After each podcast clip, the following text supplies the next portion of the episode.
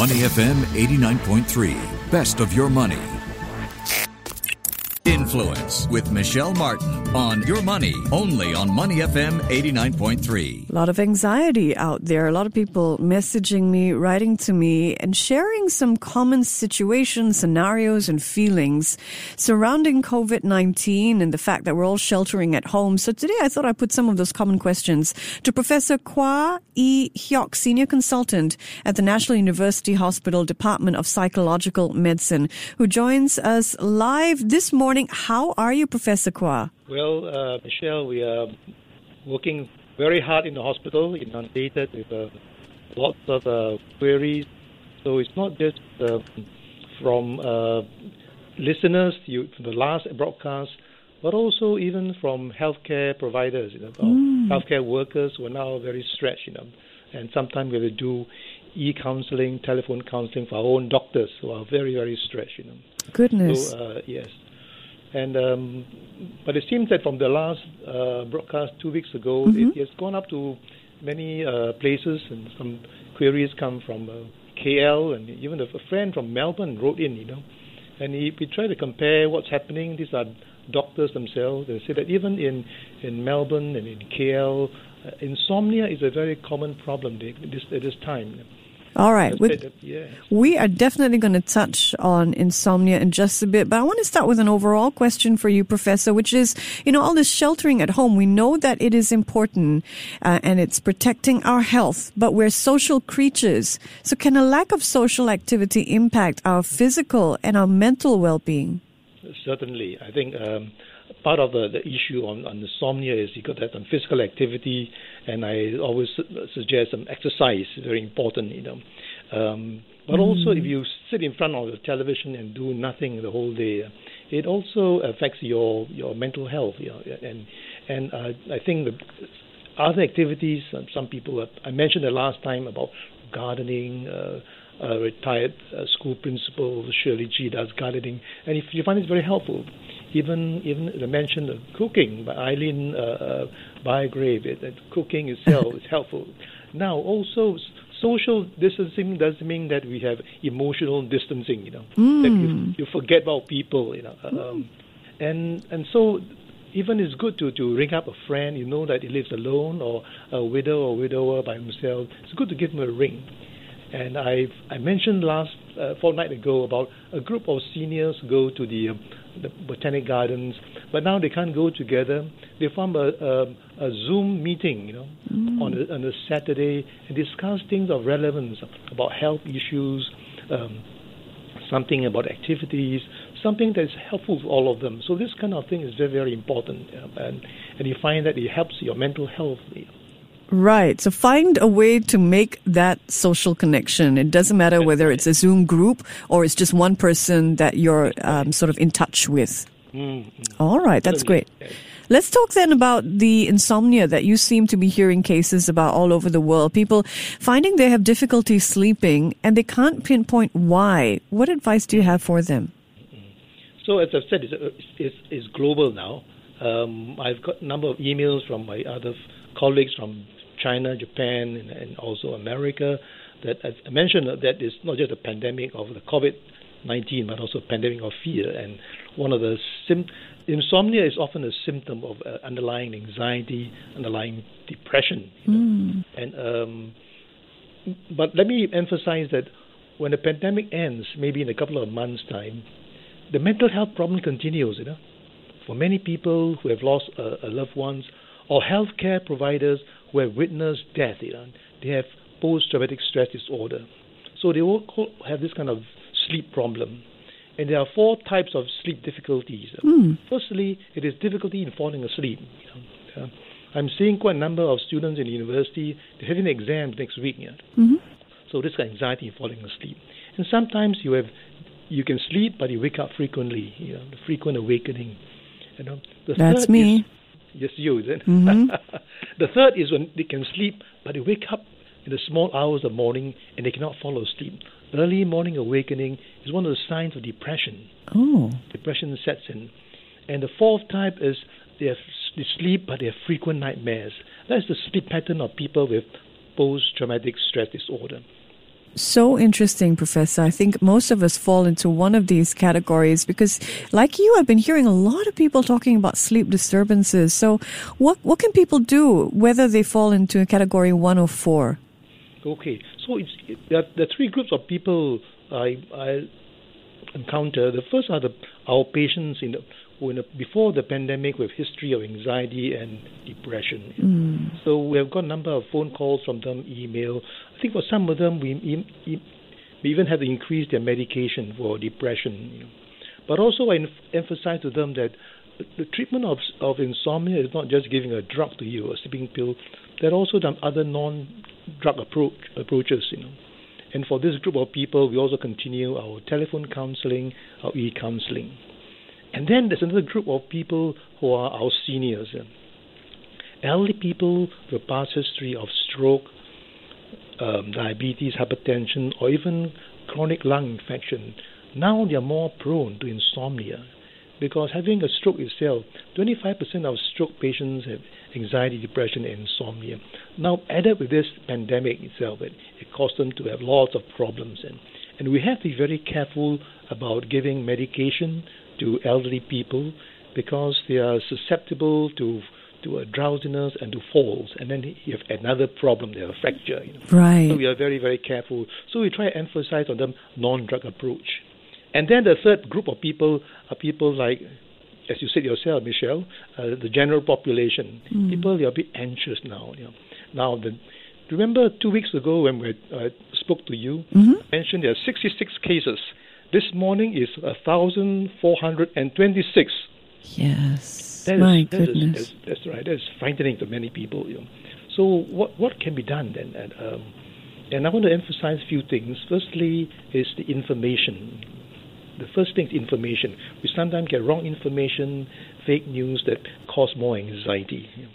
And also, this information is that it's it's futile to sit in front of a television and be inundated with all this bad news. Mm. And, and, I try to listen in the morning, mm-hmm. and then one in the evening at six o'clock. That's enough, you know.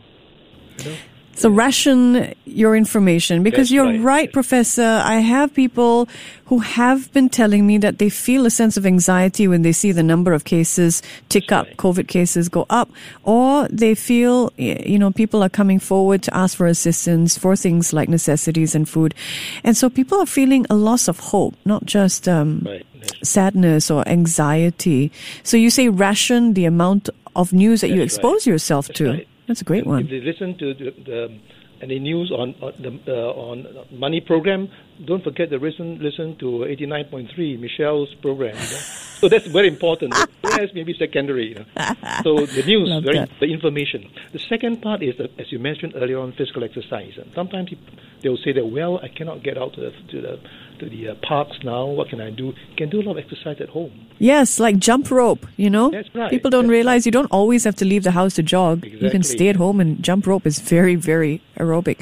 Yes. People are also finding that their days are blurring, Professor, into one long day. You know, there's a sense of unease. And I think for people who are working from home, there's difficulty differentiating between the weekend and the weekday because they're starting to, right. to work so much from home, their personal space. So what, what, what advice do you have there?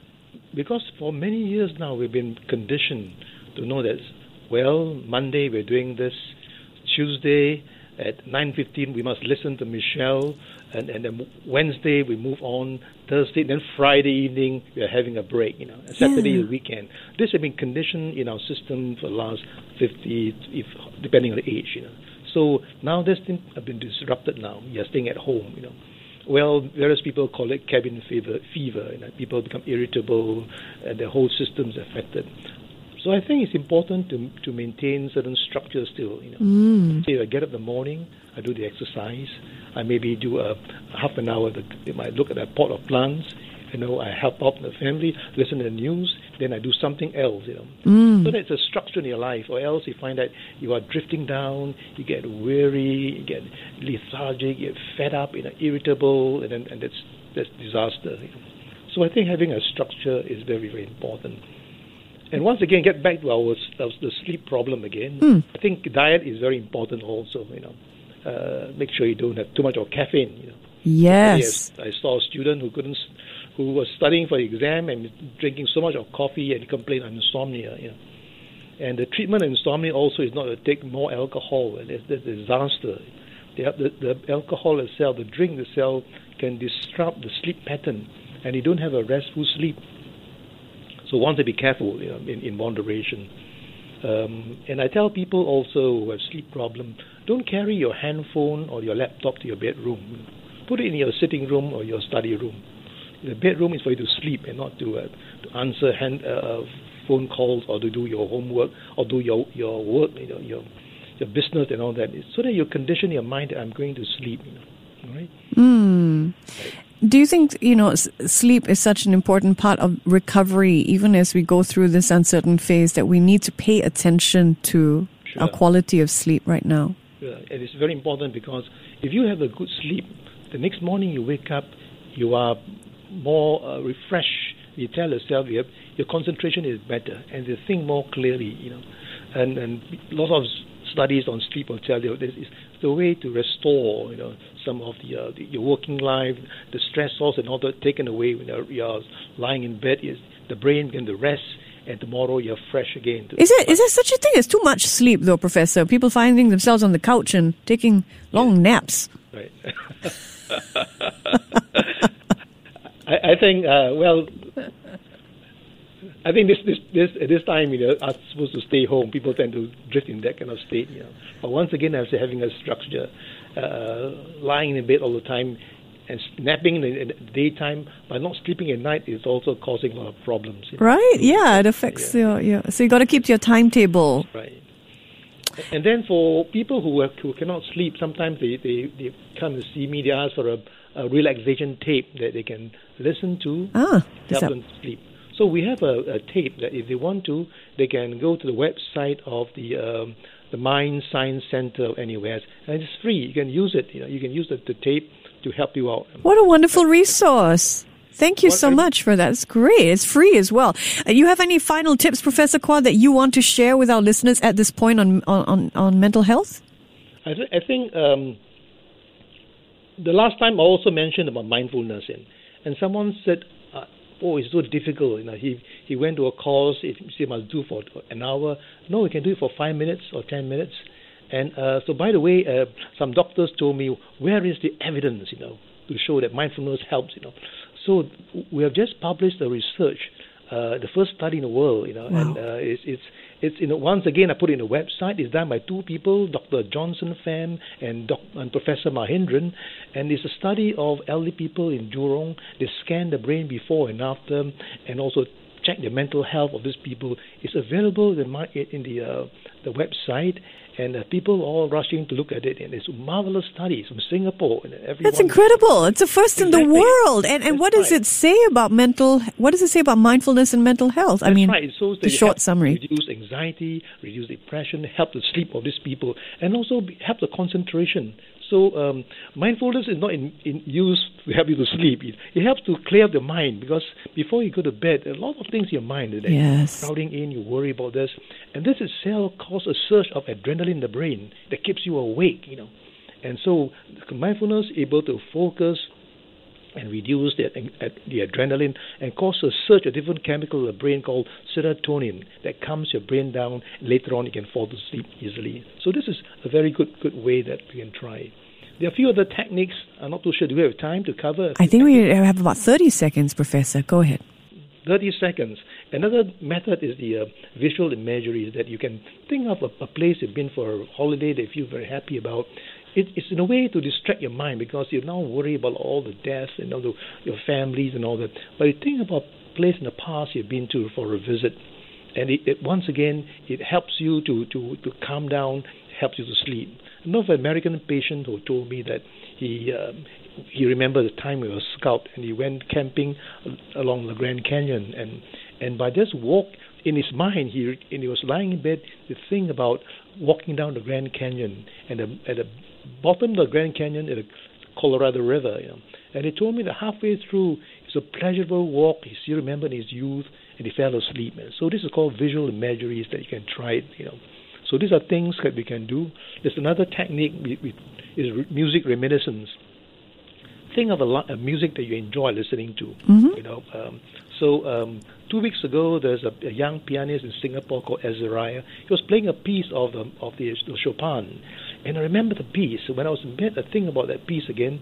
It reminded me of my younger days in Malaysia in Batu Pahat when I bought a piece of, uh, bought a record, wow. Chopin record, mm. and I played it with my with my parents listening to it. It reminds you of the youth, so it helps you to calm you down, help you to rest well. So this is music and reminiscence and a technique. We also mentioned later on earlier on about activities and, and social activities. Those are good techniques that we can think about to help people. You are a treasure trove of positive techniques and tips. Thank you so much for joining us. Professor Kua Ee Heok is senior consultant at NUS's Department of Psychological Medicine, and you can read more of his work as well. He's also author for a great book. He's an advocate for doing away with the stigma associated with mental illness. The title of his book is Speaking Up for Mental Illness. Have a wonderful day, Professor. To listen to more great interviews, download our podcasts at moneyfm893.sg or download the SPH radio app available on Google Play or the App Store.